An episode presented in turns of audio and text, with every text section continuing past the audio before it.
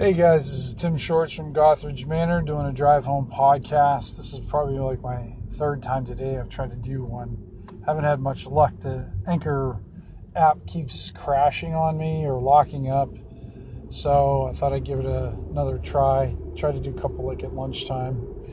I've gotten some really nice uh, calls from my uh, game prep episode because I'm on the phone, uh, I was gonna I was gonna do a uh, call-in kind of episode featuring those, but since I'm on the phone and it's kind of what was screwing my uh, app up, I'll, I'll, wait till I can kind of get home and add some of those on and, and do a different episode on that.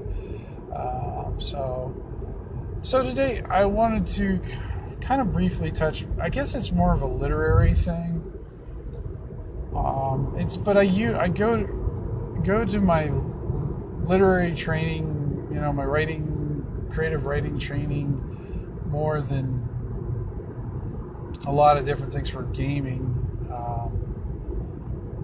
because um, a lot of a lot of it still applies because you kind of are telling a story. I know some people don't hate that term, but you know, in a way, an adventure, you know, adventure is a good one, has a beginning, middle, and end, and hopefully in the end, you know, you end up telling really good stories about it and have fun with it. Um, but one of the things I was actually talking to this about work today because uh, one of the one of my uh, folks that I um, help work, she's a, a, student, and so I kind of help her out with figuring out the profession and um, just helping her out with. Uh, today she was writing an article about someone I work with who is he's a home you know he's homeless and you know she was trying to get trying to write the article and the and I read I read her article. The problem is is one of the things the first mistake she made is she was listening to other people's advice. And I always find that a big mistake before you do anything before you start writing. I think when you begin to write, you need to just do it. Just get the act of writing flowing because writing is difficult enough. Uh, you don't need any arbitrary advice in your head because we all write differently and and the uh, the, the way you go about or what you're writing for. You know, I write if I'm writing a mega dungeon or a small dungeon or a micro dungeon, they're all going to be different. Even though they're all adventures and dungeons, my approach is going to be significantly different from each one just because of the, the size. And um, she's writing an art news newspaper article, but she was kind of write it in a way of a magazine article because that's what she was suggested. So I read it and kind of the things. And after she was done writing, because I didn't want to give her any advice until she had her first draft done. So then we went through this, her what she had written, and I wanted her to get to the, the the guy wanted the other person wanted her to do this introduction. Well, they really didn't address what the subject of the article was until like I think probably halfway through the article, and I'm like, you can't do that. I said, this, you need to introduce this kind of quickly in the first paragraph. They need to know what what you're going to be talking about because nobody's going to be sticking around to the middle, and it really doesn't make sense. And another thing I kind of addressed is, um, the I don't know how to say it. I want to say fluff, but that's not the term. I, don't want to use it like that, but just more of a. She was she did an info dump is basically what she did. She did did all these stuff right in the beginning, and I and I was like, you need to kind of gradually work your into that and in, integrate it into the the story you're trying to tell. And I think with with writing adventures, you have to do that too. Uh, it's okay to just throw someone right in the middle of stuff. I mean, but one of, I guess the, the style of adventures I prefer, and I, I don't mind a gradual build, but I much prefer that we're getting into the situation in the beginning and not uh, getting an information dump in the beginning because one of my least favorite things about the old TSR modules is when GMs used to run them back in the day is they'd have to read like this page and a half of script that was pre-written and sometimes it had assumptions on what your character was going to do and that just drove me nuts. I didn't i didn't like that. Nobody listened to it. Everybody kind of just kind of went off on in their own dream world when someone was was drawing or half the time somebody would want to shoot whoever's reading the story itself uh, so I think it's a it's an interesting way to come get your story started. You know, um, there's what is called media res.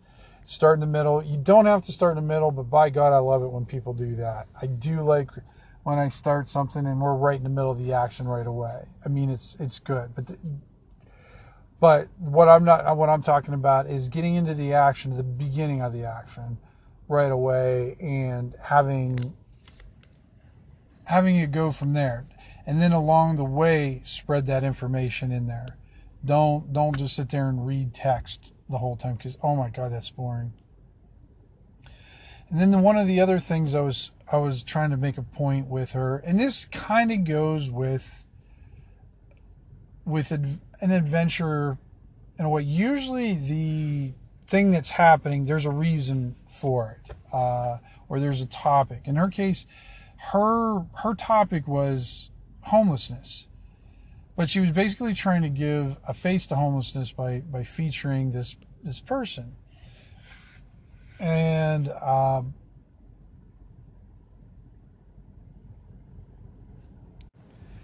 but a lot of her stuff got away from the topic that she was trying to discuss and then and then also she kind of added some hyperbole which i addressed Uh, you know, the, the topic's heavy enough, you don't have to add exaggeration at all. But when you're doing an adventure, I think it's also very important to know what your topic or your theme or the reason. That's what I, the situation. What's the situation? What's the reason? Why is this happening? Why is this here? Why is, why is the party down here? I mean, if, if it's just a found adventure, then it's no big deal. Then, it, you know, you don't really need a reason. It's just the adventurers found this hole in the ground and they decide to go in there and see if they can salvage any of the treasure or loot within. But a lot of times we all we seem to go on adventures that have some sort of reason for existing.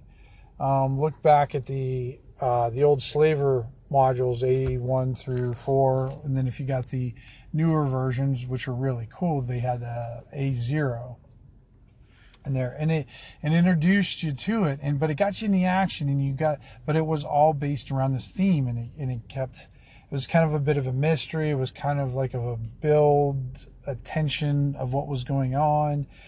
And it led you on this path. Now, granted, some of it's heavy handed, but that's fine. We're talking about adventures and, and that somehow has to do it. But I think it's really important to have that movement, to have that progression, but it always has to have. Let me check myself. It doesn't always have to have, but it most of the time it should have some sort of connection with what the reason is there. Um, even if even if it's just a slight connection, there should be some connection with this. I hope I'm explaining this right because sometimes I I know what I'm thinking, but um, sometimes I don't say it correctly. Um, and then one of the other things uh, we were talking about is the actual ending of the piece where you can do where you go through the whole process. So you got your beginning where you introduce basically what your topic's going to be, you know, why this is happening, and then you get into more of some details of what the situation and then the information that you want to provide. In her case, she wanted to provide like uh, statistics and information about homelessness and the difference between homelessness and in urban America compared to uh, rural America, where it's a little bit more invisible because people aren't on the street corners usually sleeping.